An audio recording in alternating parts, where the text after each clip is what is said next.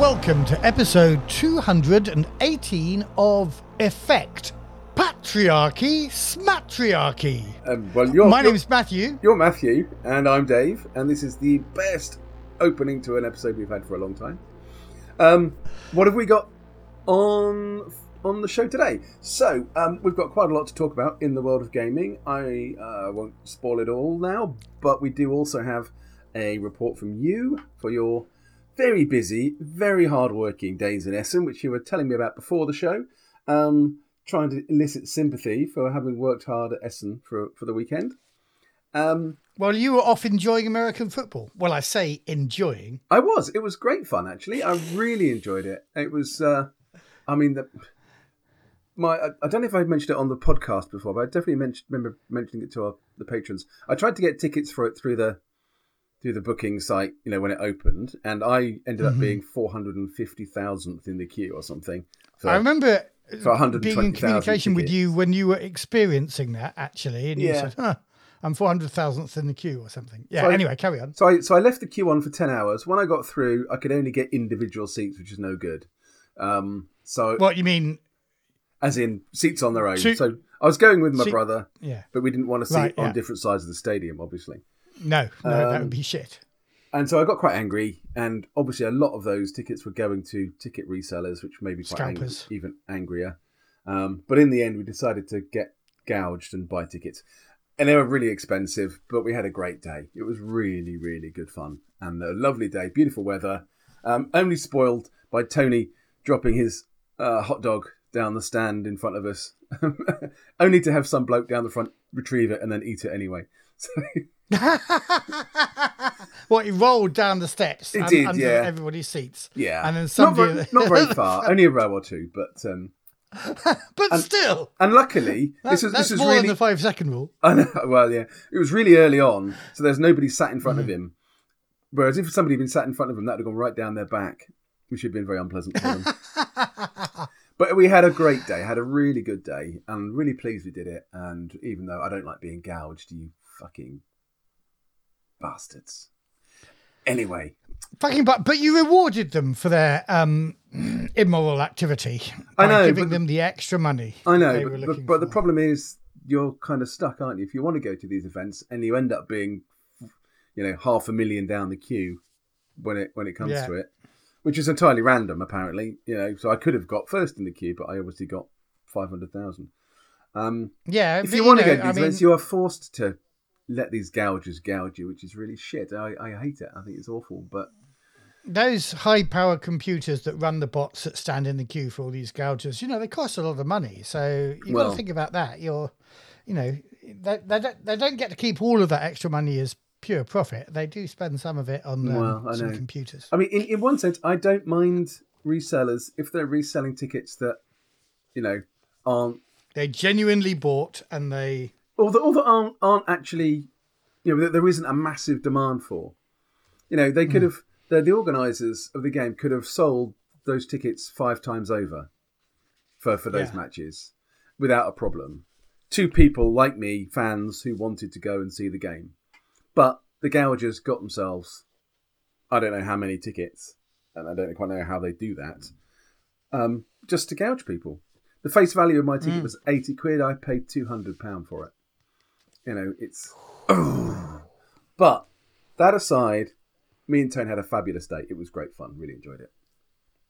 But, um, Yeah. yes, so, yeah. Anyway, And back, I back, just back- want to add here that you paid £200 of it. None of that was patron money. no. No, only you use patron money for your own personal things, Matthew. No, I don't. I don't. I don't.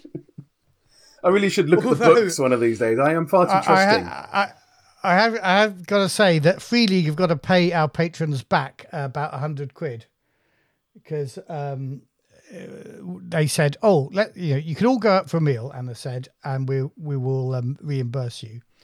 And we went to a restaurant, and I said, "Oh, I, you know, I'm, I'm feeling cash rich at the moment because I've still got my dad's inheritance." I said, "I'll I'll put it on my credit card, and then I'll charge you back off Free League." And then went to pay, and the patron doesn't, uh, the restaurant doesn't accept um, credit cards, but they do accept PayPal. And I happen to have the patron money from this month sitting in my PayPal account at the time. so, patrons, thank you for the buying the Free League team their uh, delicious Vietnamese meal. Um, I would like on to, the I, I would Saturday like, night. I would like to say that in um, in policing terms, this is called a cough, where you basically admit to the charge which was laid before you of um, using patron money. Well, I thought I better, Um, having uh, said I don't spend it for personal things, I then realised, well, actually, I just did. That you but we will be for- getting paid back.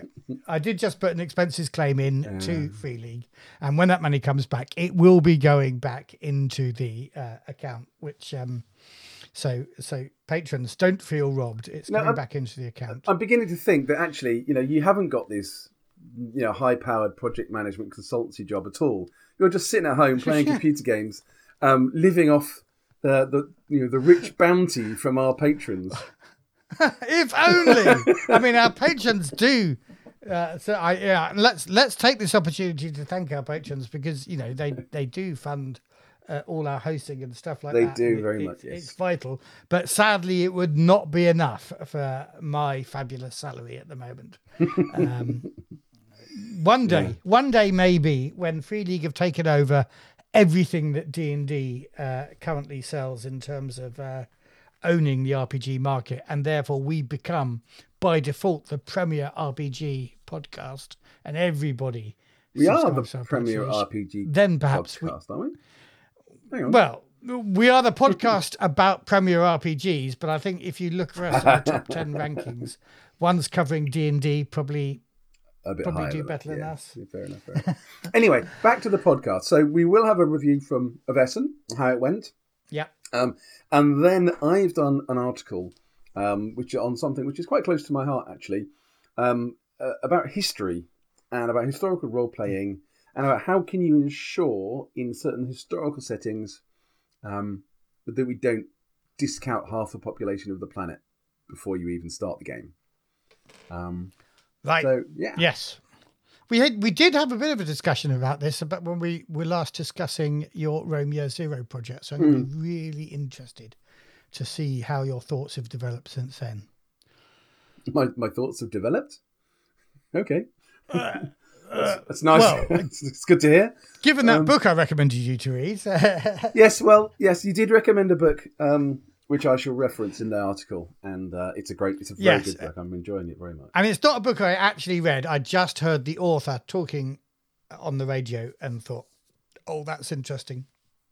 And it is Maybe And- actually, I we'll see if we can find a link to that program as well, and if I can, I'll put it in the show notes. yeah. I mean, un- and unusually, um, I, this is going to sound really up my own ass, but unusually for reading a, you know, a, a popular book on Roman history, I'm actually learning something. Um, so there's, so there's, it's it's very good, very good. But, well, I did like it. So uh, on this radio show that this author was speaking on, she's a proper Roman historian, but she was paired with a comedian, and they were talking about um, the the series is called "You're Dead to Me," and it kind of puts a comedian and a and a historian together to talk about somebody who's dead. Um, to, to comedic effect, and the Yeah. comedian said, "Oh well, I must know about as much as you about ancient Rome because I've watched I Claudius." which I which I thought you'd enjoy. but yeah, she did sound quite knowledgeable. Um, hence, but hence, yeah. Anyway, let's let's talk about that more when I've actually heard what you've got to say. Whether you've learned anything at all. um, are we into the world of gaming then? We are. So the first thing I think And- to mention since last time is that Building Better Worlds, the PDF finally landed in people's inboxes, which Mm. is very good to see. I'm very pleased to see that finally out. Um, it's been a bit of a long road getting there for various reasons, but um, yeah, well, I mean, obviously, I'm delighted to see it. Uh, I guess I'm not. I'm not best placed to say how good it is. so, yeah. Well, neither am I because I didn't bloody pre-order it. Well, do you think I am? I'm going to buy some of your work. I've got, I get your work for free every other week. Why? Why would I spend hard cashy money on it? Um, uh, but yeah, no, it has it has been received quite well as far as I can see uh, in the in the social medias. I think on the whole, yeah. I mean, I think Thomas has learned the lesson of don't announce something on Alien Day just because it's Alien Day, unless Yeah. you're really sure you're as close to publication as you thought you were on that day. Which, um, uh, so there, there's been Port, the guys at Free League have been getting a lot of stick for how long it's taken to come out, and, and I think people were expecting the print by now, not not least the PDF, but Yeah. at least they've got the PDF now. Um, but yeah, on, on the on the Alien forums, what I have seen, they uh, seem to be liking it quite a lot. I think on the whole, yeah. I mean, I- I've seen some. Uh, I've seen I've seen quite a few conversations about canon, which um, you know is obviously going to be divisive.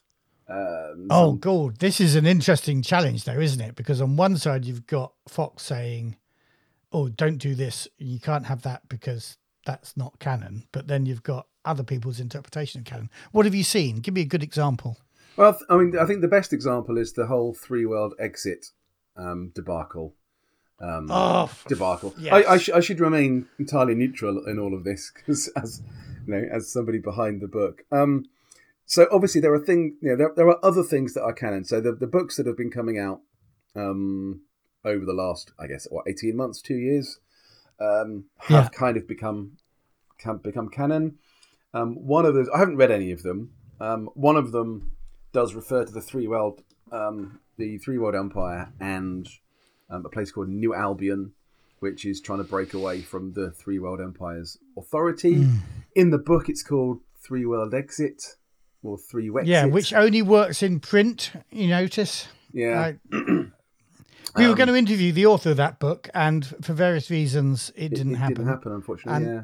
And well, I, I think quite fortunately, actually. Well, Um, so, so- Uh, having then think, read the book, and I think that's hasn't gone down terribly well with with particularly British um, British fans because you know it's, what it's not that some, three that that New Albion is breaking from. Well, I think I think that's fine. I, th- or- I think it's the it's the again. I'm trying not to be on one side of the fence or the other. It's the it's the clear articulation of Brexit in a science fiction novel that I think has got people, you know, a little bit Yeah. disappointed. Um, so that It- I mean that does feature in Building Better Worlds. So that is part of the canon. Um, it, Yeah. it, it it does you know the, the the concept of that features. What doesn't feature, certainly in my parts, is any reference to Three World Exit. Um, Yeah, so I mean, yeah, the idea of, it's a of stupid concept. yeah, I mean the idea of you know in a in a game of of a you know a small part of a bigger union not liking the bigger union and wanting to break free is fine. You know, there's history is replete with those kind of stories, and that's absolutely fine. Um, but I think it, it it just felt a bit on the nose, certainly for Brits, basically making it Brexit in a sci-fi book. Um, Mm. Although I'm sure many people like it. Um, I just say the comments I've seen online have tended to to be on the on the oh, why did you do that kind of side. Um, but yeah, so there's quite a lot of canon stuff. There are um, was interesting. There was a big list. So um, some people on the uh, on on the Alien Discord have you know really dug into it and um, gave lots of feedback to Free League in the in the relatively short window that act was given to provide that feedback. I, I assume because there are print deadlines coming up. Mm. Um, Well, so the- there was actually, uh, so it didn't go straight off to print. So it Well, came I- out last weekend. I don't know. I'm I'm I'm making Comment. assumptions here. So Mm. um, on the Free League forums, they were asking for, for for any comments and typos that people might spot, but there's only about a week's period, or even less than Yeah, a week, I think, deadline. before that that deadline was was that window was closed. Um, but in that, it was quite interesting. There was quite a long thing of complaining about the tables that were um, that went beyond the maximum dice number you could roll. So you have tables that you know d6 roll that have results of seven, eight, or nine. You know, um, but but I- you I- get bonuses on. I, gen- I gently pointed out that if you read it carefully, there are bonuses that apply, and Tom has said that Yeah. as well. So there's things like that. So they pick people are picking up on stuff. Um, what else? Um, I, I did read a, quite an in-depth, um, uh, um, shall we say, I won't- don't want to say criticism, but uh, a sort of analysis of the astrophysics from uh, somebody who's obviously a very well respected astrophysicist, um, who points out that there's a bit of a bias towards solo stars, for example, and uh, we now think there may be more. You know, binary stars might be more common. Yeah, I read that Um, late, late last night. Um, Andy, Andy, Andy, Andy. Just, just shut up, mate. I mean, come on. Yes, we know it's not accurate. We know it's not going to be, uh, you know, perfect. It's a game. It's a bloody game. But any, It anyway, is, as I thank- commented back to him, it's a game, not a thesis. Now, I, well, you know, our, our friend Andy loves pointing out these kind of things, even though he full well knows that we're going to go, oh, for God's sake, Andy, what are you talking about? Get off your horse. um, but yes, I, and and I, I don't disagree with any of his comments either, actually. no. Um, but, you know, I wasn't making a astrophysics accurate, uh, you know, solar system simulator Yes. in doing it. yes. Uh, but yeah. Uh, I mean, that'd be a great colony game, wouldn't it? That, okay, you know, there's a million stars and your chances of finding one you can live on are infinitesimally small. yeah, exactly. Role play No, sleeping you in can't space. live here. No, you can't live here. No, you can't live here. No, you yeah, can't live here. Yeah. And I think there's there's also a thing about um that I think there was definitely a I was going to say unconscious bias, but I'm not even sure it was unconscious.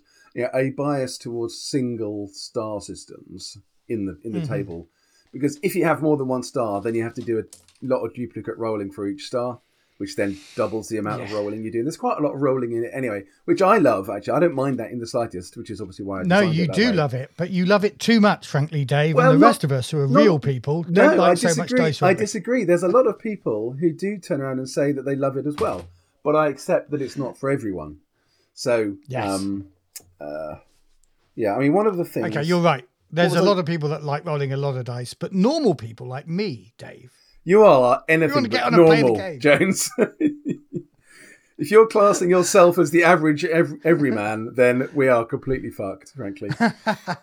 but no. Um, so, but I think, yeah, I think on the whole, it's, it's you know, it, it, it's been well received. Um, people seem to be uh, kind of liking the you know the structure of the campaign, which is good.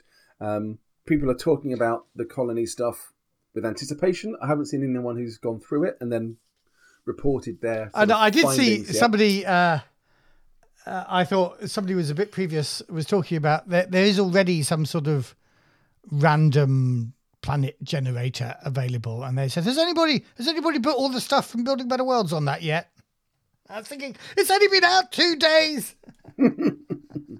No, I think I think there was a there's there's a fan made set of colony rules Yes, um, out there, which Yeah. has been out there for quite a while, which is very different to to to the rules that we've done used in the book, uh, and it's actually more. I think is more bookkeepery. Um, it goes into Mm. much more sort of specific resource details and stuff. Um, yeah, we obviously didn't choose that approach in, okay. in Perhaps some people do worlds. like rolling more dice than you. Yeah, absolutely. And I think you know, um, there's obviously a place for that, and there is there is some bookkeeping involved in this. Not a lot, actually. If you look at it, there, there is some, but they are. It's all based around player choice and how they want their colony to improve, and then those player choices can um, sort of play out. They can impact the the events that happen around the colony, random things that are good or bad, which you can then make scenarios from. So I think you know, I'm pleased with it. I like it. I think it, it works really well. I totally get it won't be for everyone, but it'll be interesting to see what feedback comes back when people start actually using it. We shall wait and see with bated breath. Uh, where are we? What's next in our list? Um, Dragonbane. So, uh, so I heard that Be- Building Better Worlds being released while busy at work at Essen and hardly having time to pause. The other thing that I quickly saw, but really didn't get to investigate while we were there, and there it might have been useful because we were actually selling Dragonbane at the time, um, was that one of the reasons why I was at Essen, in fact, was because none of the, or very few of the Swedes were there, because there was a huge Dragonbane event going on in your actual Sweden. And um, of course, back there it's a Drakar och Demoner event. Um, but uh, yeah, there were, the announcements were made, and um, Dave, have you had time to read about those announcements? Because frankly, I haven't. I am playing my miniature violin when you're complaining about how hard your life is at the moment. Um, so yes, so the, the two two principal announcements. One is um, that the pre-order of the uh, Dragonbane Bestiary is uh, is up, uh, open, and also a hardback version of the rulebook, which sounds quite Mm. cool. Um, I wonder if that was always their plan to, to put it out in the box set and then to do the hardback. I guess it probably was actually. I think Um, it probably was. Why would it not be? No, no, exactly. I mean, and, and I would, I could see it with a hardback. I, I, I, I don't mind softback books for role playing games for, for games, but I do much prefer a hardback. But also, yeah, it's that, interesting actually. I was listening to um, a podcast from our, our patron Saul. Hi, Saul, if you're listening. Uh, Saul Morales was having a bit of a discussion about. Um, he's got I, I can't remember a mate of a mate who's done a game that they they all played out there in Northern California or wherever he lives, um, called a Low Fantasy Roleplay, and that did a Kickstarter. I, I gather around the same sort of time as. Um, as Dragonbane, and he was going, "Why was Dragonbane so much more successful?" Um, and one of the reasons he said he hadn't backed it actually is because he doesn't like box sets because they come with softback books. yeah, Now, as it turns out, a mate of his did back it and backed it with an extra copy just for him, so he's got it. But interestingly, he, hadn't yet, I think, opened the box. okay, yeah. But Uh, it is lovely. It's a lovely box set.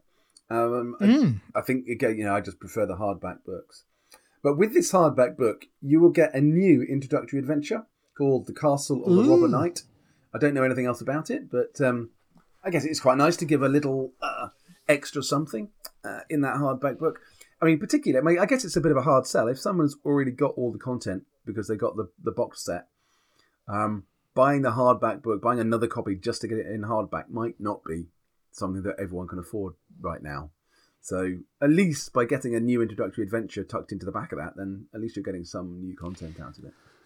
Yeah, it'll be really interesting because I love that box set so much, and I particularly, um, I feel in my head, I'm, and I, you know, and actually, I was saying this a lot. There, you know, we sell a lot of um, fantasy games now uh, on the stand at Essen or elsewhere, and I was really feeling like we were segmenting the market. That there are, you know, there's definitely people for whom I would recommend Forbidden Lands, which is still my favourite of all the fantasy games that um, that Free League produce. Uh, obviously, the One Ring is mm, chef's kiss if you, you want to play uh, in Tolkien's land, and if you want to play in Tolkien's land when you you know your group don't want to play anything other than D and D, well then. I was going to say fuck you, but actually we do sell the Lord of the Rings role playing game. Um, so that you know we've got that as well. We've got Symbaroum, uh, but I definitely feel there's a real space in the market, and I was particularly pushing because at Essen there's loads of board gamers who c- kind of come to us going, "Oh, I, you know, I've never played a role playing game before," and I was saying this Dragonbane is the place to start because literally everything you could need is in this one box at only Yeah. uh, 45 euros in Essen. Um, and it's just such a fabulous, you know, it- and I think back to, uh, stop me if I've said this before, but I remember being Stop, 11 Matthew, and cy- because there's because there's nothing you haven't said before, frankly. but I'm going to carry on, so don't stop me. Ha, see, I, I remember cycling over to get D and D. I'd saved up my money for D and D, having read about it in the Sunday Times of all places, um, the colour magazine. Uh, cycled off to Welland Stores, as it was back then, John Lewis now. Um, bought my copy, stuck it on the back of my brick rack, sac- cycled back home, opened it, and my God, the gut wrenching feel of disappointment at two flimsy, stapled together books and some crappy dice.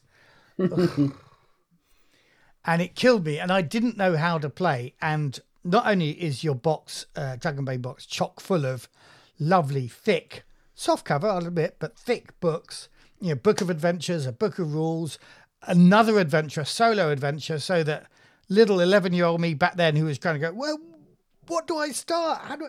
And, you know, I read I read the first page of rules and it said, you know, you need to advertise in your local tavern, and I was going, I can't even. I'm not even old enough to go into a pub. How am I going to get players this way?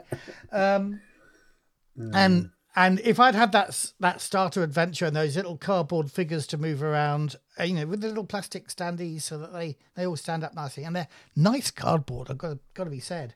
Um, I'd have been over the moon with that set, and so I really want to push Dragonbane to young gamers and you know the old hands who are among our listenership who are thinking, well, you know, I've got fifteen different fantasy systems. I don't need another one. You don't. You really don't need Dragonbane. Um, you know, it's it's a D20 roll under system. It's got loads of hit points. Battles are a bit of a grind, as we've discovered when we when we did our actual play. You don't you, you've you've got better games that you'll play, but this is a perfect game to give to nieces and nephews who are interested in D and D, and stop them being interested in D and D, and mm-hmm. and get interested in a game that's actually playable. Yeah. Sorry, rant over. yeah, indeed. Anyway, the rule book does look um does look quite nice. They've got a picture of it here. I'm guessing that that involve that that basically includes all the content that's in the in the box set in one book. Um, Yeah. it looks very nice. It looks very nice. There's a there's a um, a limited edition version which looks fine. Not sure it's the best limited edition look that they've ever had because the the standard look actually is really good. The standard image. Yeah, Um, I, I think the artwork on the this lovely Johan Egerkrans artwork looks spectacular. I've always felt that a bit about limited edition versions from Free League. There's a few, some of them the are great. And one some of them and the yeah. Lord of the Rings ones are chef's kiss, but um, most of the others I prefer the artwork on on the front cover of the standard edition. Um, yeah. yeah, Yeah. Cool. So that's that's that's Dragonbane. Um excellent. What do we have next in on the list? We have the Lost Mountain Saga, Ah, which is coming out especially into retail for Halloween. And um, we have our copies, don't we, you and I? we do. And it's a lovely book. It, you know, feels a lot like a Vaesen book, which it is. Um, Funny that. Thanks, for that uh, thanks for that bit of insightful uh, you know, information there, Matt. but it's got that, you know, that lovely sort of slightly fabricy feeling to the cover. Um, yeah. which which puts it, you know, which makes it even though it's a standard edition illustrated book, it fits very nicely near my recently spoken of uh, deluxe edition of the Vaesen rulebook.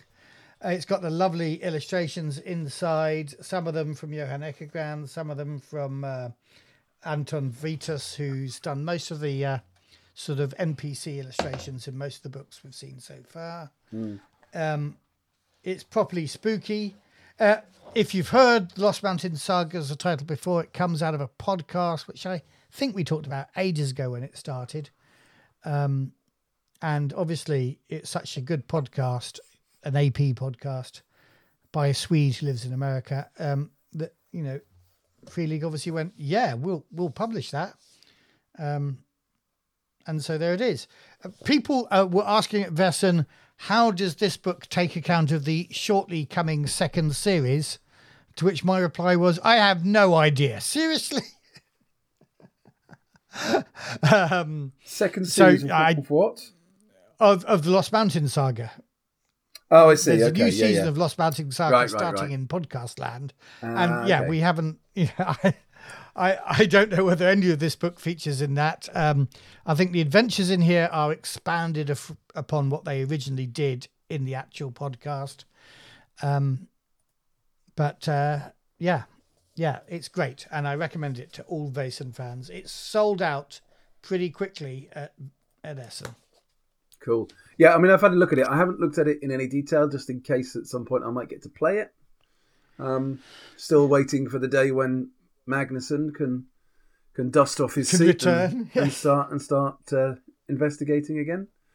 Uh, as a character that I have particularly enjoyed playing. Um, really, We really shall have to get character. that back in the. Uh, I would very I much be up for playing some more of that. It's such I a just good. can't contemplate actual plays at the moment while I'm working With- at work. Yeah, it's just difficult. See, I work so hard, not just at Essen. I work hard for the rest of my life as well. That was a killer, actually, coming back from Essen on Monday and going to work on Tuesday.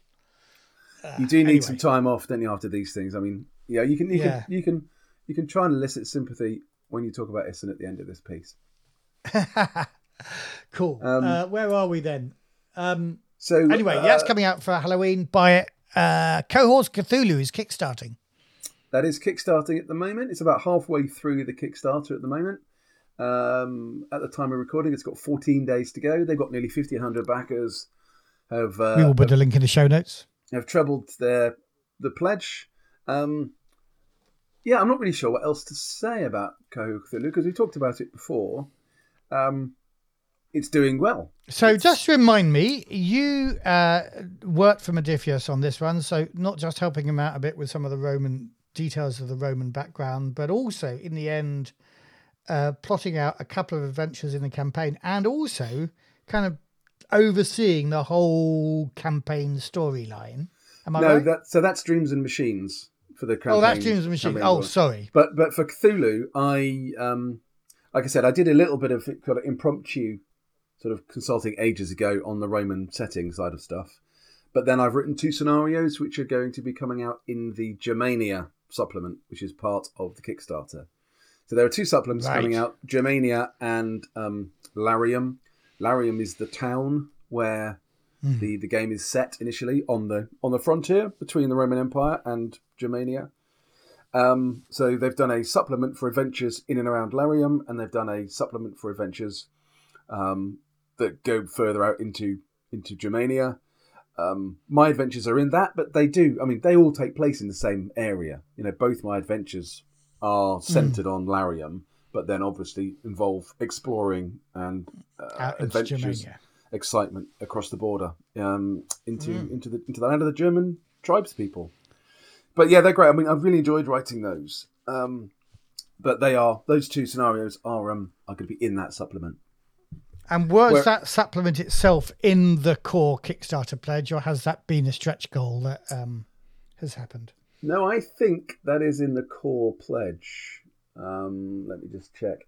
Yeah, it's definitely not. Yeah, so both of those supplements are in the uh, are in the Kickstarter. They're not they're not stretch goals. Um, so there's a range. Let me just check. So there's a range of options you can go for. Um, the Scout option, I think, gives you the PDF access to all of those books. You get the Games Masters book. You get the Player's Guide you get the Germania and the Larium supplements, and there's another book there which I can't quite see what it is. Um, and then beyond that, you can get physical add-ons, obviously. Um, so yeah, so those books come as part of the pledge. You can pledge just for the the the, the, the guide, the DM's guide, and the um, player's book if you don't want the adventures. Uh, but the kick the um the, the Kickstarter stretch goals that they've been unlocking have unlocked quite a lot more additional scenarios to go into those supplements. So I, think- I think at least two or three in each supplement has now got two or three extra scenarios thanks to thanks to stretch goals. Yeah, so I mean, um, I'm quite excited to see it all out in print. Um, so, so the fifth book there is a Cohors Cthulhu anthology, volume one. Um, Hmm. So there's quite a lot in there, and also, I mean, this is a this is a line for Modiphius that is also it's got a a, um, a skirmish game coming with it. It's got um, miniatures that you can buy, so it's one of their lines where you can do basically everything with it. Um, yeah, yeah. Yeah, now, now, now we are rehashing what you talked about last time, so maybe Yeah. we should move on. Yeah, that's fine. That's fine. But yeah, so at, at the point of recording, which is the 15th of October, there's two weeks left on that Kickstarter. If anyone is interested, go and have a look. Um, yeah, and just a little short addendum to a previous news item we did ages ago. We talked about there being a new edition of basic role playing, the um, the D100 roll under uh, basis of everything from RuneQuest, Call of Cthulhu, uh, and, and in fact, actually, originally uh, Drakar och Demoner or or Dragonbane as well. So still got some of that heritage in it. Uh, that came out in PDF some time ago. It's out in print now. So um, I know among our patrons we have some fans of basic role playing, not Yeah. least me. um, and it may be time to get that new edition. Um, Cool. We'll put a link in the show notes. Nice. Uh, people who bought the PDF direct from Chaosium will, of course, have a voucher that will give them money off the the print version as well. I believe. yeah. Um, right. So can I talk about Essen now and how tell- hard I worked? Tell me about Essen. Um, leave out the bit about how hard you worked because you know we all know how hard you work, Matthew. Let me tell you how hard it was to get to Essen, actually. So, Go of then. course, it was all planned. Uh, I, I, I looked for the best deal I could at the most convenient times, and there was some terrible early morning flight from Heathrow that I thought, how am I actually going to get there unless I live in Heathrow? Uh, I couldn't get a train there. So, anyway, in the end, I chose a kind of middayish or 10 o'clock in the morning flight. From Is this going to be a blow by blow saga of your whole weekend? No, no, no, don't worry. It's going to be because we could be. just a oh no, it's it's twenty five past ten already, mate. You know, come on, we haven't got all day. and um, yeah, actually, you ought to keep keep a roll on. We've only done we're up to almost forty minutes here. This is good. Um, so uh, you've taken me off my thread now. I'm going to have to go back to the beginning. No, I'm not. Um, so I got a flight out of London City Airport, thinking it'll be easy. You know, mid morning. I'll get a train into that one. That'll be lovely, very convenient. And of course, I had a train strike on the day.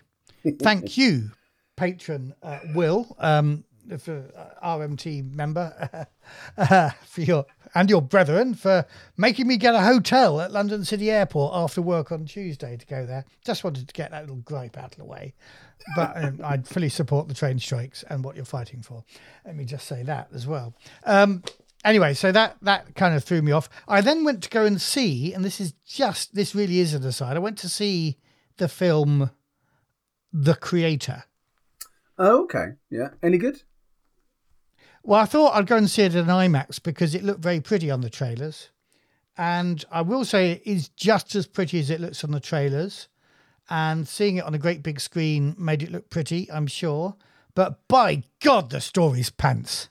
I was going to say it sounds like this is the the high point of your review of the movie that it looks pretty on a big screen. Absolutely. It is. Okay. What's an excuse that means we can film in Thailand? What's the story point that means we could do something in a kind of Bangkok thing? What's the what's what can we do to you know to have a picture of a kind of Simon Stalenhag's picture of a robot uh, in in Buddhist robes banging a bell?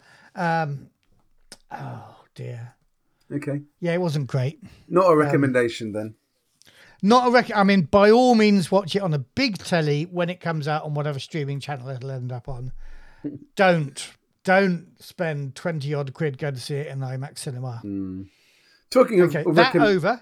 Talking of recommendations, so I'd waited a very long time for new episodes of Frasier, and I saw Oh, them yes. this week, and um, yeah, I was I was pleased. I was pleased. I think it's going to take a little while to settle down, um, but actually, I quite yeah. The liked- first episode was very much here's the new cast and here are the new characters and the new situation. Live with it. Um, episode wasn't it?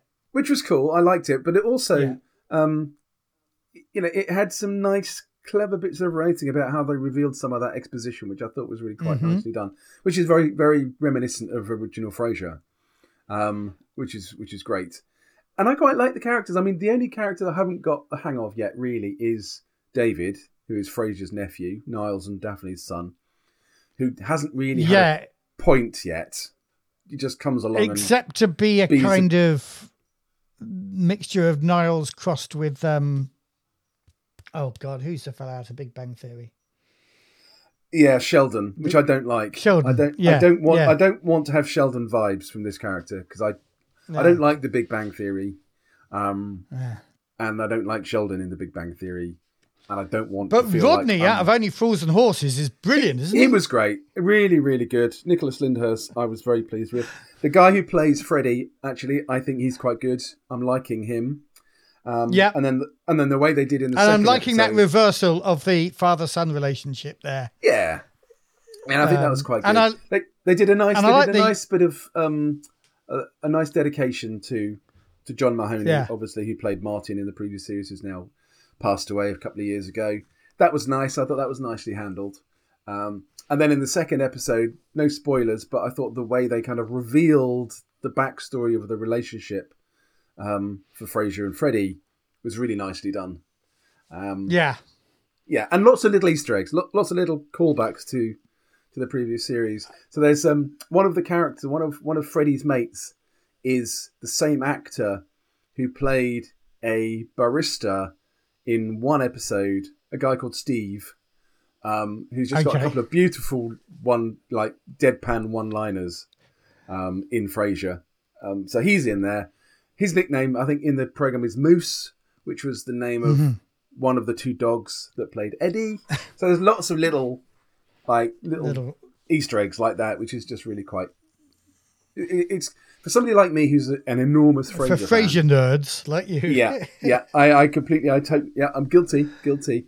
Um, that was really nice. So I'm very hopeful. I And I'm going to say, it. in many respects, it feels like a comedy show from 20 years ago as well. Hmm. Yeah, and they, they, they, they seem to have so far at least avoided the very very kind of formulaic approach that you often get in modern American sitcoms. Yeah. and they seem to have avoided that so far, which is great. Um, Yeah. So yeah, high hopes, high hopes. So Cool. I just no, thought I, throw I that was in. I was quite impressed. I I too watched it, and um, I was quite impressed, and I was very nervous what you felt. Uh, Mm. I loved. I tell you what, I loved the bit where um, Rodney. What's his real character name? Little Alan Alan character. Cornwell is the character in the in Frasier. Alan, and Alan sits behind his desk, and he's you know he's about to. Um, to psychoanalyze uh, Frasier, and Frasier obviously doesn't need any of that shit. So he says, "I'll just make some notes so I don't forget." and then there's a nice punchline to that that I really enjoyed. So yeah, uh, I yeah. okay, carry on. So Cool. here we are. We're, we're we're now the Frasier podcast, right? We're not going to talk about yeah zero system anymore. we were talking about Essen, weren't we? Essen, Essen. I, lo- So I love the way that we really get to busy. Frasier from talking about your travels to Essen. So that's uh, that's the wonder of the Effekt podcast, folks. you just never know where the fuck It's what our go. patrons pay for, possibly. Anyway, Essen. Uh, tell me more about the highlights. Give me give me the potted highlights of Essen. Okay, so we sold loads of stuff at Essen. Um, last year at Essen, they sold about 24,000 euros worth of stuff. Uh, this time, of course, I was there, so we sold 36,000 euros worth of stuff. I've learned some interesting thing about um, they still have a fixed price book agreement in uh, in Germany. So Oh yeah, you, can't, offer discount books. Yeah, it's weird, Yeah. isn't it? Well, and it's not weird. It's the way way things used to work. And frankly, you know, it's kind of it stops people like Amazon, I guess, you know, taking over the whole market. Although I don't know whether in the EU whether that works or whether people are allowed to import books from Amazon UK. But I mean, by by fixed, places. but I mean by fixed price. Who who fixes the price? Well, the publisher fixes the price, but Yeah. then they so I mean, it, do- know, it doesn't stop Amazon doing anything because Amazon just fixes the price lower. You know, so because they. Well, no, no. So in theory, you're not allowed to in Germany. I don't know what Amazon. But then, if it's up to the does. publisher to decide how much they charge for their book, Amazon, as the publisher, can then decide how much they charge. Surely, but Amazon aren't a publisher; they're a retailer. do they not count as a publisher then? Well, No, I um, guess, no, I guess not. No, in okay, terms of enough. yeah, that's fair enough. Yeah. yeah, yeah. Yeah, Okay. when they're being a retailer, when they're doing somebody else's books. Um, No, obviously. Anyway, charging the recommended price, as it were. Yeah, yeah. So I remember going to, um, uh, you know, just like we do at Dragonmeet, we're actually, you know, the, the Free League shop is actually the branch of another shop that's there. Um, and I, they they use SumUp where we use Zettle at, um, at Dragonmeet. boring was saying- information that people don't need. what? uh, Oh, hold on. Somebody for- was saying surprising information about what goes on behind the scenes in the industry. This, this is the meaty stuff that goes on behind the scenes. Is can we do a discount? And I went to the German th- shop that we were borrowing their sister, and I said, oh, "How do I do a discount?" He said, "Oh, you're not allowed to do a discount." So, uh, so there you go. Um, learn something new every day. Uh, I didn't get much of a chance to walk around, but when I did, I was. I mean, it's the biggest game show in the world. And I just it? think, It's how many games does the world actually need? Um, you know, I mean, you talk about, oh, I can't, you know, we haven't got a lot, we're not going to live long enough to play all the role playing games I want to play. Well, if you Yeah. add do board games into that, you're screwed, mate. You're absolutely screwed. Um, so there's a lot of stuff there. I think it's worth a visit. I will say, for all our um, our fans who don't live in Germany and maybe have never been to Essen, once in your lifetime, I think it's worth going to Essen and uh, at least and and checking it out because it's just huge. um, I didn't buy much because I was selling stuff. Uh, I came back with a swag that is two books. You may have already seen them on the Patreon, but I thought I'd like talking about them now. One of them we've talked about before, and um, I'm going to talk about it again because it's lovely, and that is Ukrainian Vaesen or Vaesen Spirits and Monsters of Mythic Ukraine. Yeah, nice. And we had yeah. a guy from the Ukraine um, visit us today, and he delivered some actually printed versions of the book. Um, so you can only get it on on DriveThruRPG as a as a PDF at the moment, but uh, he'd got some specially printed to give to us at uh, Free League, and I got one of those, and it is Ooh. gorgeous in print. Haha, nice. Um, it's lovely. It's really Yeah, I lovely. haven't- and I I will put seen some. I'll put some links uh, to the various charities. Remember, you can get this for free, and it's pages thick. It's um, how many pages are we looking at? 60, 60 70 pages, something like that. Um, and in the PDF is free on DriveThruRPG, and what they say on the front page, on the first inside page, is this is free to you, but if you can want to consider giving money to a number of charities supporting um, human rights and the like in in Ukraine, then that's what we'd like you to do. And I'll um, dig out some of those and put them in the show notes see if anybody's interested. Nice. Um, so that's there. The other one I got was the Year Zero Cowboy system.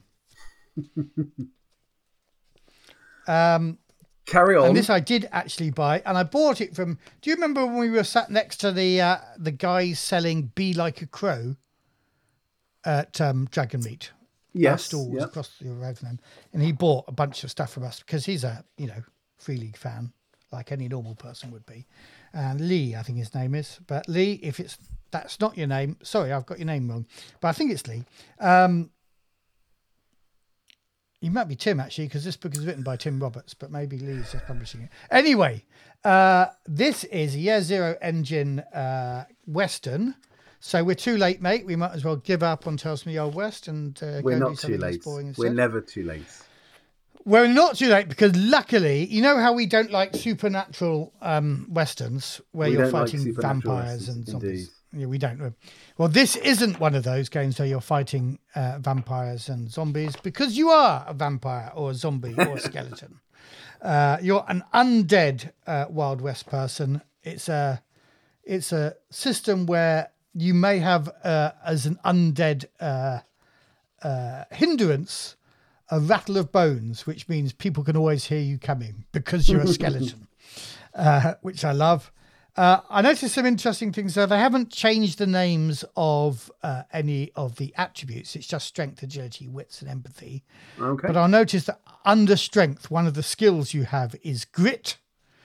Um, I would also notice that uh, they have eagle eye as one of the skills under wits.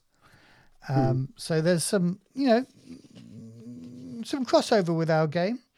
Um, I mean, these things are pretty obvious. If you're going to do a Western game, you're likely to have grit in there somewhere. Um, Yeah. Because of because it's just such a Western trope. And I guess Eagle Eye, you know, we've gone for a different bird of prey for ours. yeah, um, which is fine. Yeah, no surprise. Um, as you say, it, we've we've talked about. Well, we've been developing Toto for many years now.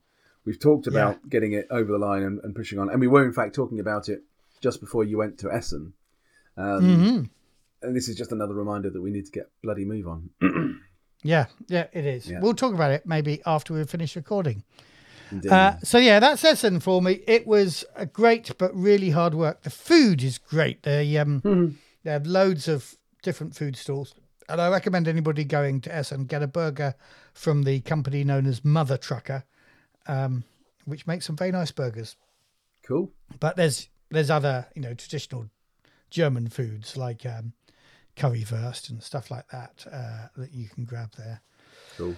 Um, Nice. Yeah. Good stuff. I'm done. I'm done. Uh, So we're going to go to. Coming up in a couple of weeks. Yeah. So MCM Comic Con. It never so I've just been pours. eh? liaising with Anna on Comic Con, and yeah, um, I, I noticed Millie, who was at Essen, and we I saw her and said hi and got her involved in a conversation with a very boring customer, apparently. Um, uh, uh, but uh, she said, "Oh, you know, just back from Essen, and it's only 244 days till uh, till UK Games Expo, where she's working, of course." And I thought, "Oh, if only I had that luxury. It's, only a couple of weeks now till." You're on to than, Comic yeah. Con. I was talking to Comic Con. You know, we're going to be running Dragonbane demos, and this is actually worth just flashing back to Essen. We did little forty-five minutes of Dragonbane that worked really well, and Nice. I'll talk to you outside the show about how it worked. But um, Yep. yeah, I'm really, I'm really up for playing it, and I really think we want to be targeting. I mean, I don't know what our clientele is going to be like at Comic Con, but I, I'm hoping we're going to see families there, and I really want to try and persuade them to sit down as a family and play a game because one of the games I GM'd was a family, girl of about ten, boy of about twelve or thirteen, another boy 16, 17, and their dad, and um, it was such a laugh. It was a really great game. Nice. Um, s- so it reminded me that the title for uh, the subtitle for uh, Forbidden Lands is what Mirth and Mayhem, and that felt very much like a Mirth and Mayhem thing. Mhm. Uh, so yeah, I want to get some more families playing at Comic Con. Nice. What do you? What are your ambitions for Comic Con? Uh, I don't really have any at the moment. Um, a convention we haven't been to before, so it'll be interesting just to see, you know, what the vibe is like. And um, Mm. yeah, so we've also got a bit of planning to do in the next ten days to get ourselves ready. Um, but yeah, um, Yeah, I'm looking forward to it. It'll be interesting to, like I say, it's it's a bit of an unknown, so it'll be interesting to see Yes. what kind of clientele is there, how much interest we get. I suspect we'll get quite a lot of interest. Um, and- Yeah, and what, so it's, it- what it's going to feel like, and it's, it's at the Excel, isn't it? So it's going to be a different kind of vibe. Um, Uh, yes, it's going to be um, an experiment for us, and we're not really taking that much stock. I think for a three-day event. I had a chat with Anna about it. I think we're right to not take that much stock because we don't want to be loaded down with too much stock um, uh, on on on Sunday when it closes. But uh, but I'm hoping we're going to sell yeah. out, and if we It's- if we yeah, sell it's- out, it- it's a tough one to judge, isn't it? Because we just got no idea what kind No. of reception we're going to get, what kind of, you know, how, how much, how many, how many sales we're going to make. Um, Yeah. So probably wiser to go, to go less rather than more. It might be worthwhile, um, us considering reserving stock for, for Sunday, in case yeah, you know we yeah. sell Well, out. Well, I think we've only got So, we, we've got a relatively small stand, so a lot a lot of stock is going to have to be hidden under the tables anyway.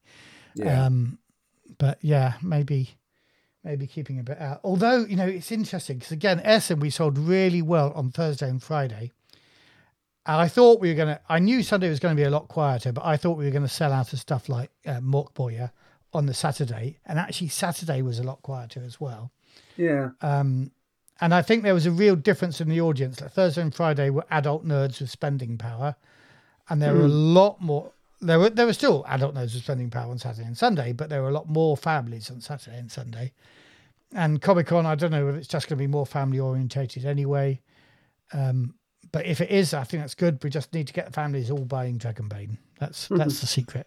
But we'll Yeah. see. Yeah, so it'd be good. Looking Anyway, forward to it. Um, If anybody who listens to us is coming to London Comic Con, that is MCM Comic Con London, uh, on the end of October weekend, come and say hi. yeah, We'll take a bit of swag as well if you want, and um, yeah, we might as well. wear our badge with pride. okay. Cool. Well, that's Shall quite we lot get on? world of gaming so far, isn't it? So let's, uh, yeah, let's move on Yes. to the to the main Patriarchy. event. As any regular listener will know, I'm a bit of a history buff. There's nothing I love more than letting my imagination drag me off to one period in history or another, whether it's through a superbly written bit of historical fiction, or an excellent scholarly book or documentary, or through viewing the artifacts of the past in a museum, or breathing in the actual location. I'm lucky enough to have an imagination that can really recreate these times and places in my mind. and they often excite and fascinate me. This enthusiasm makes me want to recreate these moments for others, and the way I have of doing that is through historical role playing. This does, however, often, or in fact usually, come with a problem, in that the historical settings I'd love to recreate are dominated by men. Often what we know about them is largely from written works penned by men, who are talking about the things those men like to talk about, and often written to please other, more powerful men into the bargain. You'll see the obvious problem here that this risks excluding about one half of the population of the planet women. As a player, I tend to make my characters at least with some semblance of me in them, or aspects of me I'd love to explore, even if those aspects are dark things I'd never explore in real life. So I play characters I recognise in one sense or another. Over my many years of playing, I've been a werewolf, an imp, a cave troll, as well as elves, dwarves, clones, replicants, doctors, soldiers, criminals, and assassins, to name but a few. But to the best of my recollection, I've never played a woman. Of course, I've GM'd NPC women, and love doing it, especially the husband wife argument with Matthew's character Bobby Rashid in my Serenity campaign. But for some reason, I've never played a woman PC. I think the reason is that, as I said, I tend to play characters with whom I can instantly make a connection, and not having the experience of life as a woman, I think I find making that connection a bit harder to do. There is also another issue with all this the modern trend of reimagining the past to address this imbalance. However, as a history buff, I have a problem with works that call themselves authentic histories that then radically change those histories to redress that imbalance. You just didn't get female knights of the realm. You didn't get women in the Roman legions or in high and official positions of power. No woman sat in the Senate of Rome. Also, a lot of modern fiction now focuses on the concept of the strong female character, and often fails to do this any justice. In too many cases, these characters are simply uber men, but in a female skin. This not only tends to make shallow and often unlikable characters, but it completely misses the point and opportunity in creating those leading female characters in the first place. It's also patronising effectively saying the only way a woman can be a strong leading figure is to outman the men. At best, this is lazy writing. And at worst, it misses the opportunity to really represent female characters in three dimensions, both constricted by and dealing with the restrictions that their society places upon them. We can, of course, just say the hell with it. We're going to represent women in these roles in our games and get on with playing a fun game. That's fine if that's what you want to do. But as a history buff, and someone who wants to bring these times of human history to life, I don't want to take that easy way out. We can, of course, debate the rights and wrongs of these historical societies, but if we want to recreate them, we need to honour that history, warts and all. So, where does the rubber hit the road for me? There are three games that immediately come to mind that I have some stake in, although I could name loads of others that stray into this ground. But the three I have a direct interest in are Cohors Cthulhu, my nascent Roman RPG, going under the working title of Rome Year Zero, and Tales of the Old West. Cohors Cthulhu and Rome Year Zero are both set in ancient Rome, although nearly three centuries apart in time. However, Cohors Cthulhu, although its recreation of 2nd century Rome is intended to be as authentic as possible, it is, at its core, a horror fantasy game. The player characters are part of the ages old war that also plays out in Achtung Cthulhu. They get insights into the world and into other worlds that normal mortals don't, and they get powers and responsibilities that normal mortals don't acquire. Thus, while the wider setting of ancient Rome has the usual restrictions on female roles, the core of the game itself does not. Anyone, of any gender, from any background, can find themselves heroes in this game. Rome Year Zero, on the other hand, is different. With this game, I want to recreate the last decades of the Roman Republic, with no magic, no fantasy, and no Cthulhuoid beasties. It's about the race to become the first man in Rome, about politics, love, intrigue, battles in the field with Pilum and Gladius, battles in the Senate with political byplay and oratory, and battles in the dining halls with subtle manipulation and double dealing. As you can see, the Rome of 100 BCE is a patriarchal affair.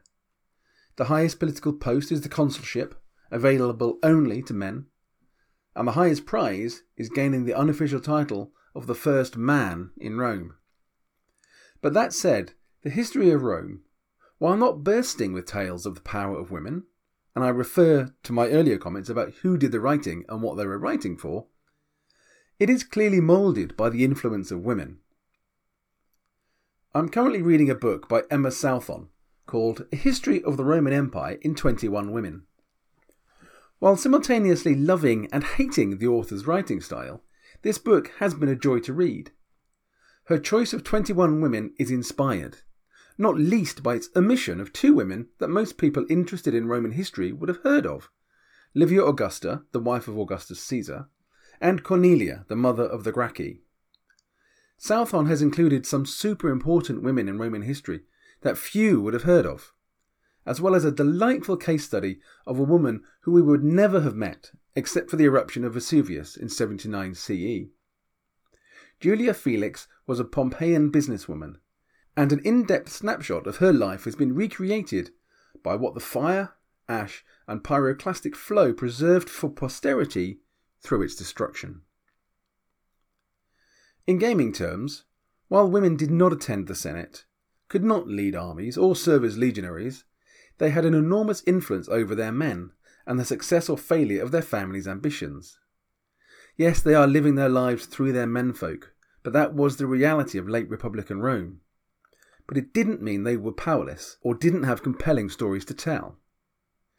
This is something I want to focus on to draw these powerful female characters out into the open and run campaigns of plotting, intrigue, favourable marriages, covering for the weaknesses of their menfolk when they fail in the law courts or the Senate, or manipulating opportunities for them, and through them drive the family forward. In this way, I want to help people tell real stories about the lives and experiences some women had in ancient Rome, rather than either ignore them entirely or end up creating a fantasy world that doesn't reflect the real history. This finally brings me to Tales of the Old West. Again, a genre where, on the whole, men have taken the leading role in books and film, but a time and place in history where women had the chance to break free of that and stand on their own two feet. Susan McSween, Belle Starr, Mary Fields, Cathay Williams, Bridget Biddy Mason, and many others are great examples of women making their own way in the West. And we are reflecting that in Tales of the Old West. It was perhaps less the patriarchy that threatened them in those times, although the power and influence of men was still all pervading, but more the power of money, capital, and the nefarious interests that controlled it. So, all that said, I don't think we should change history to allow female player characters a place in the spotlight in a historical role playing game. Let's not take the easy way out, the lazy way out. Let's roll up our sleeves and do the hard work to find the women of those times, to uncover the stories that dominated their lives, and bring them to the table for everyone to enjoy.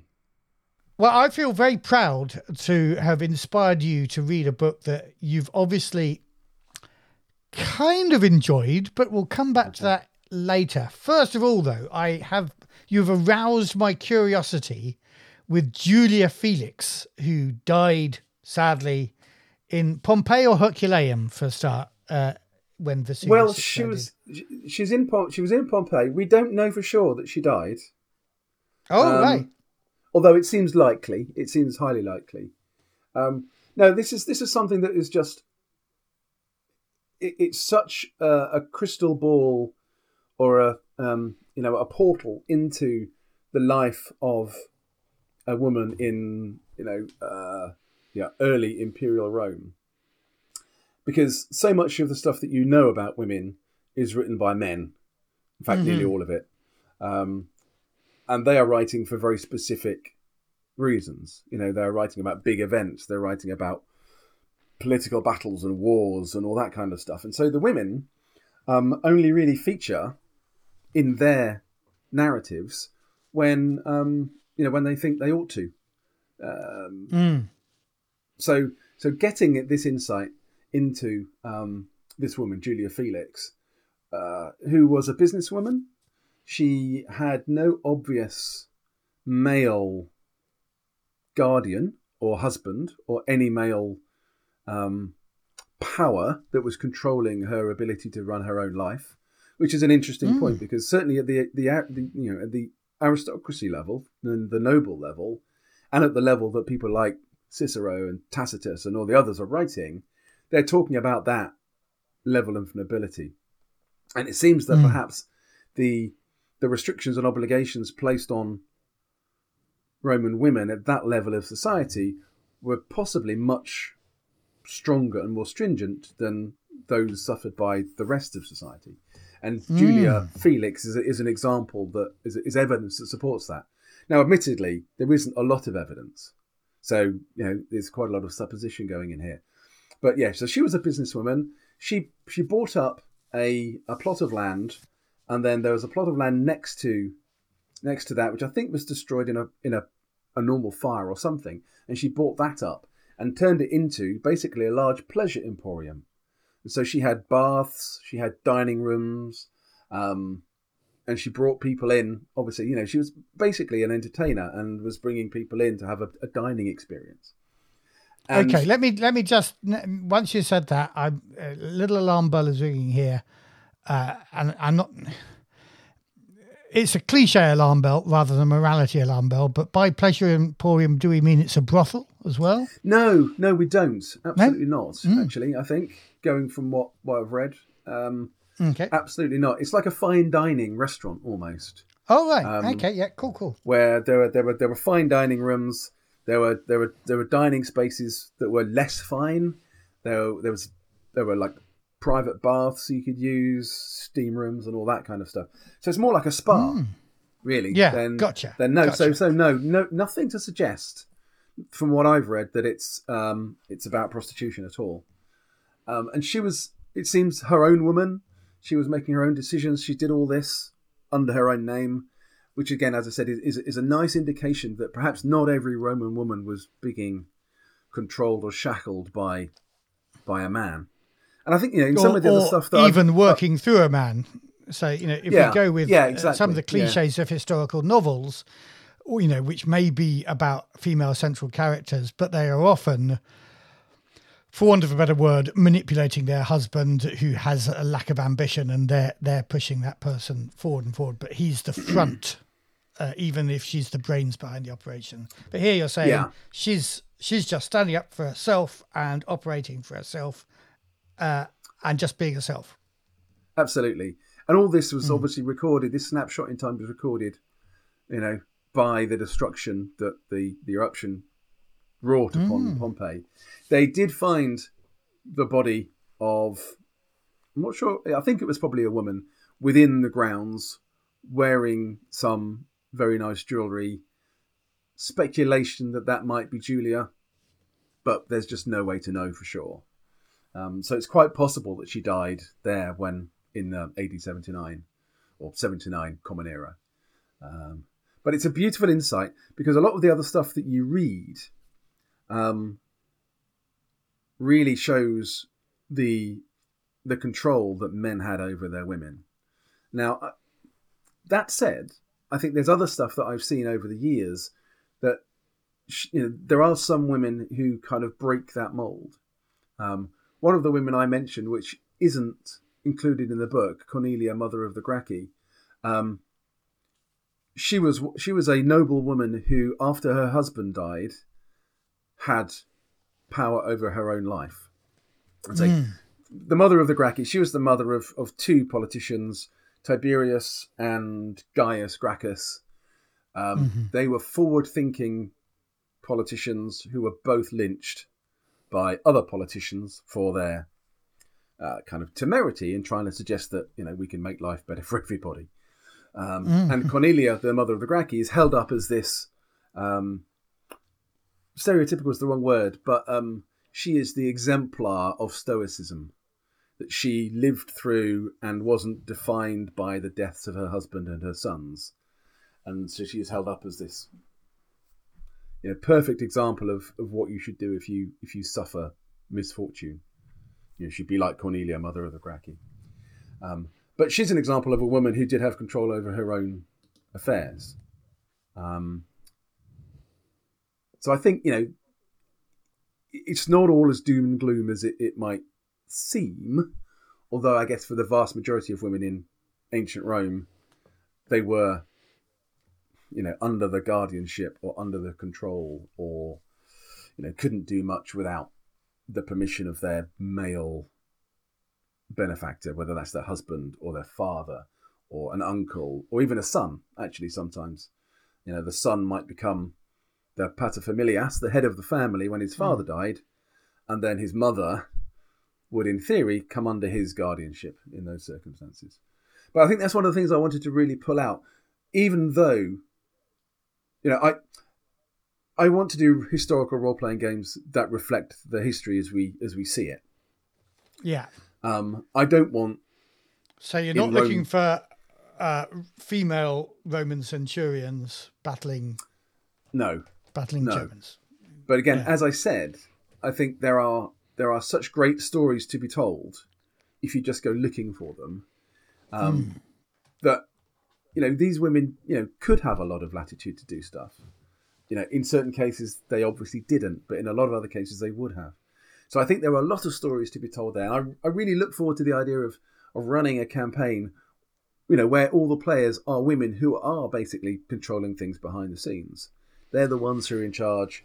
You know, they are the ones who are making their husbands go and do things, you know, publicly. That they are basically controlling and pulling the strings. Um, you know, this is in interesting. I want to return to this topic in a moment because uh, I had yesterday a almost Damascene revelation about our group and our style of play, which um, just put that thought to one side at the moment. But before that, I need to ask the other question that has been haunting me.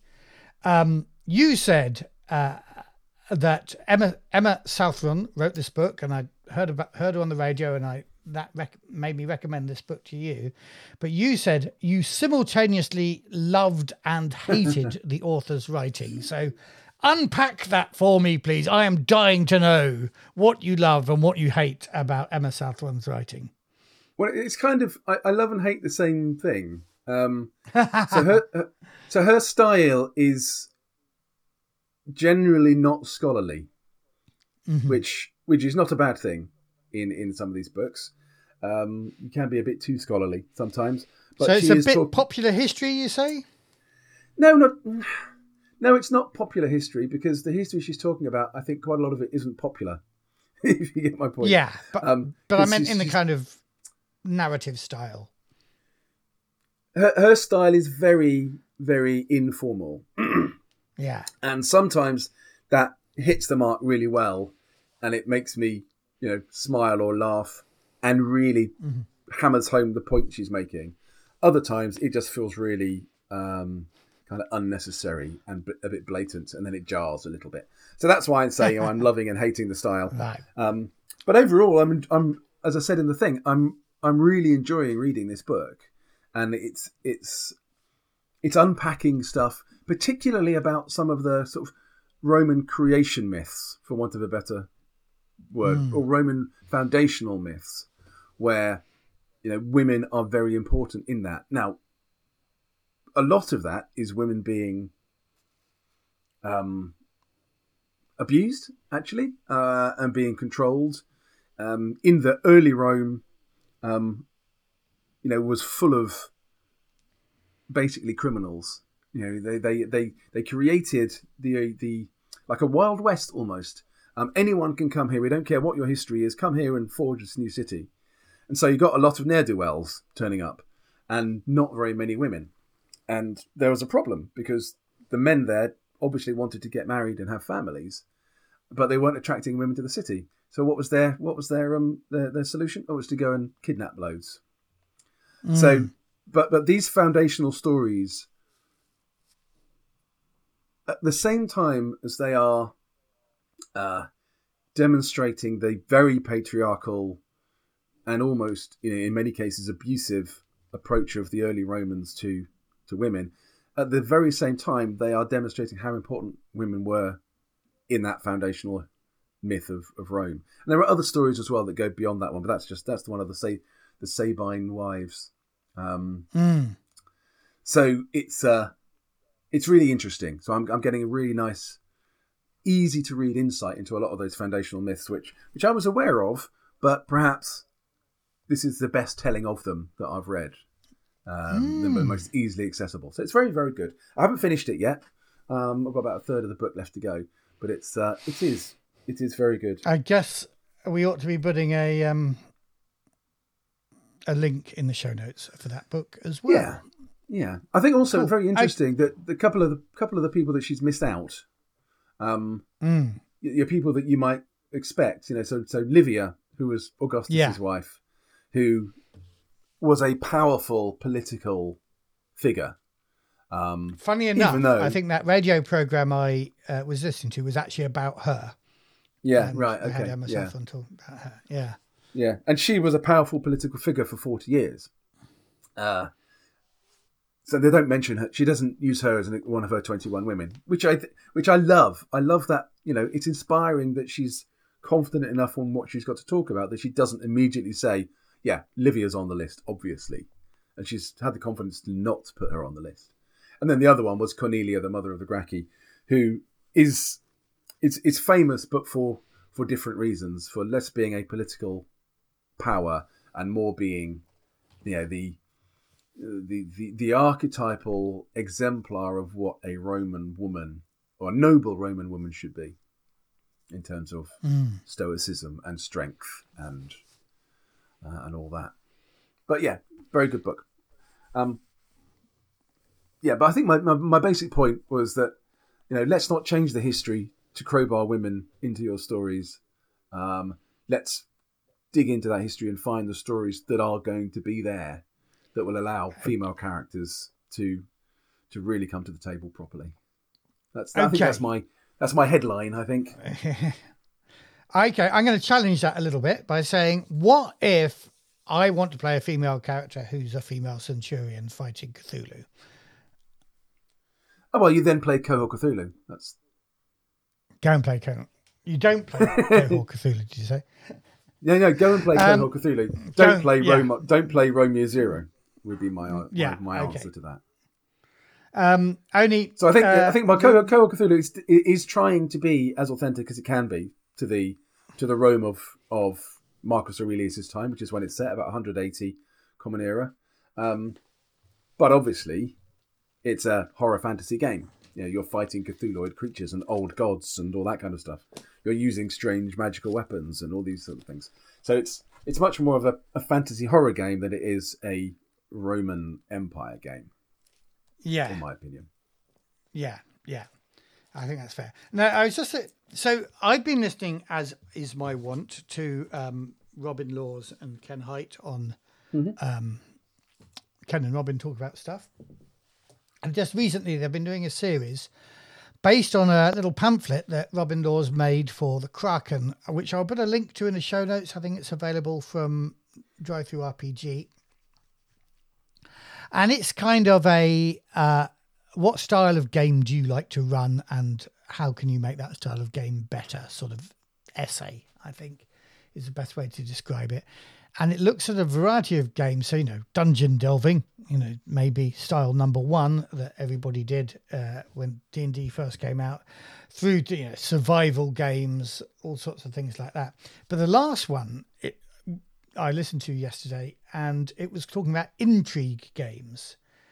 And the archetypal intrigue game, they were saying, is Vampire the Masquerade, where the all powerful people, there are cliques, uh, you know, and, and um, factions politicking, and you are, um, you know, you're among those cliques and factions, and you are intriguing amongst yourself, uh, either as group of player characters or even between the player characters, to get advantage either for the whole group or for you as an individual to get you know to get what you want out of the factions doing deals. And it, as I was listening to this, I, you know, I've never been particularly a vampire player, but it made me think, you know, this is this is how we're playing Tales of the or it might not be how you're playing Tales of the Old West in in uh, steaming rock Nevada, but it's kind of how we're playing Tales of the Old West in New Mexico. Um, a little bit, and I haven't really thought of uh, Tales of the Old West being an intrigue game, but we are kind of, you know, playing off different factions against each other, and not in the really simplistic way of um, Fistful of Dollars, which of course is based on uh, a Japanese film whose name I can't remember, um, but Yeah. features a single run. You know, um, but that that's kind of there's two or three factions in that, and they're being played off against one another. But, but by a single individual man, whereas we're actually, you know, we're trying to build a business, and a lot of our rules for Toto are about building the business and building the town. Actually, turn Tales of the Old West into an intrigue game in a way that I hadn't really thought of it being. Um, so it makes me want to a get this pamphlet and read it, and maybe then when I've done that, I might write a deeper article on it. But it then made me think well, a lot of what we play as a group, what we've evolved into, and I'm talking about our home group here, but also it touches on Alien the Colony. I was thinking uh, your man Inspector Shoe, although he's you know it's a detective story. Obviously, that whole Alien the Colony, colony campaign is about yeah, Inspector Shoe. but no, actually, it's about different factions within that colony. Hmm. Intriguing, isn't it? I think you're right. Isn't I mean, we. Yes, absolutely. I, I. I'm just trying to think. So, what what pops into my head when someone says it's an intrigue game, and Alien: The Colony doesn't. Toto doesn't. Um. You know, maybe maybe.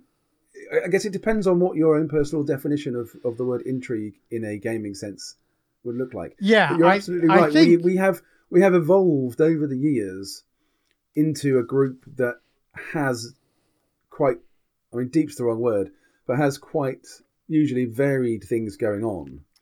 And you know, that involves other people who are working against your interests or whose interests clash with yours. You know, our, our And if that if that makes an uh, intrigue game, then that that's an intrigue. You know, Yeah, I mean, I think you know, one needs to unpack not the semantics of the word intrigue, but actually, uh, I, I, and I think I'll, I'll I'll get hold of this book and maybe do a bit of an article on it. Well, I, I think I think it's not so much point. about the semantics of the word intrigue. It's about what it means to you. What what pops into your head when you hear it. Yeah, but I mean, what this book about is about seven different styles of play, effectively, which he has labelled by various different things. I can't remember exactly what they all are, but the last one is intrigue. So, Yeah. leaving aside what intrigue means to you as an individual, what that style of play is, it made me realise is that's what we do. Even Symbaroum, you know, which is very much a sort of not quite dungeon delving, but definitely a exploration treasure hunting game at Yeah. its heart. But we were into the town politics. I remember, you know, we were um, helping out the goblins against the human um, political Yeah. powers in the town. There was rival there was, rival inns that you were working. yeah, the rival exactly all that sort of stuff that that seems to me and you know even i would argue our very adventurous and entirely unbroadcastable um uh, savage worlds of solomon kane is a bit like that as well isn't it Yeah, um, you know, and and poor old Andy is trying to run that as a straight vampire horror, um, pulpy action adventure, and we keep bloody intriguing about you know whether we're supporting the Catholics or the Protestants in France. yeah, that's true. Yeah, So, so I feel that naturally, I mean, you know, we enjoy all the other styles of play as well, and I wish I could remember them now. And I'd say it'll be interesting to see the other categories because then we because Yeah. we could then judge those against our Toto games and our Savage Worlds games. and so- Exactly, right, well, Actually, we'll probably find that these categories, many of these categories, feature in in one in any one game. I would argue. Well, yeah, and so that that is part of the thing. That of course they're saying that you you know you can have a you can be a dungeon delver and have one adventure that's actually kind of intriguing. Um, yeah, tell you what, um, we're coming to the end of this piece, Maybe Yeah. I should make that a promise for our next or next episode or the one after. What next episode's going Well, to the be next when we're episode at we're going to be at Comic uh, Con. Comic-Con. Yeah, so let, let's, yeah. let's so there may be the a delay on our next episode. yeah. Yeah. Um, we'll have to think about quite how we're going to do next episode. But in a week or two, there will be no, sorry, in an episode or two. That's to say, two weeks or four. Um, yeah, I'll get hold of that uh, PDF from Robin Laws, unpack it, and analyze the games Yeah. we play, and maybe look at the games that Free League put out against those classifications, and see what we can unpack. Yeah, okay, that sounds like a good idea. I'll be interested to see that myself, actually, be, and see see what we think of their seven categories, whether we agree Yeah. with them all as well. Right. Cool. So shall I buy it with uh, some of our free league money then? yeah, go Uh, ahead, do that, And uh, And we'll- and, and, uh, and we'll look at that next time. Excellent idea. cool. Um, or next We time if we're not on. doing something special for Yeah. Comic Con. Right, we have banged on a long time today, so uh, I think it's about time to um, draw to a close. it's goodbye from me, And it's goodbye from him. and may the icons bless your adventures. You have been listening to The Effekt podcast, presented by Fictionsuit and the RPG Gods. Music, Stars on a Black Sea, used with permission of Free League Publishing.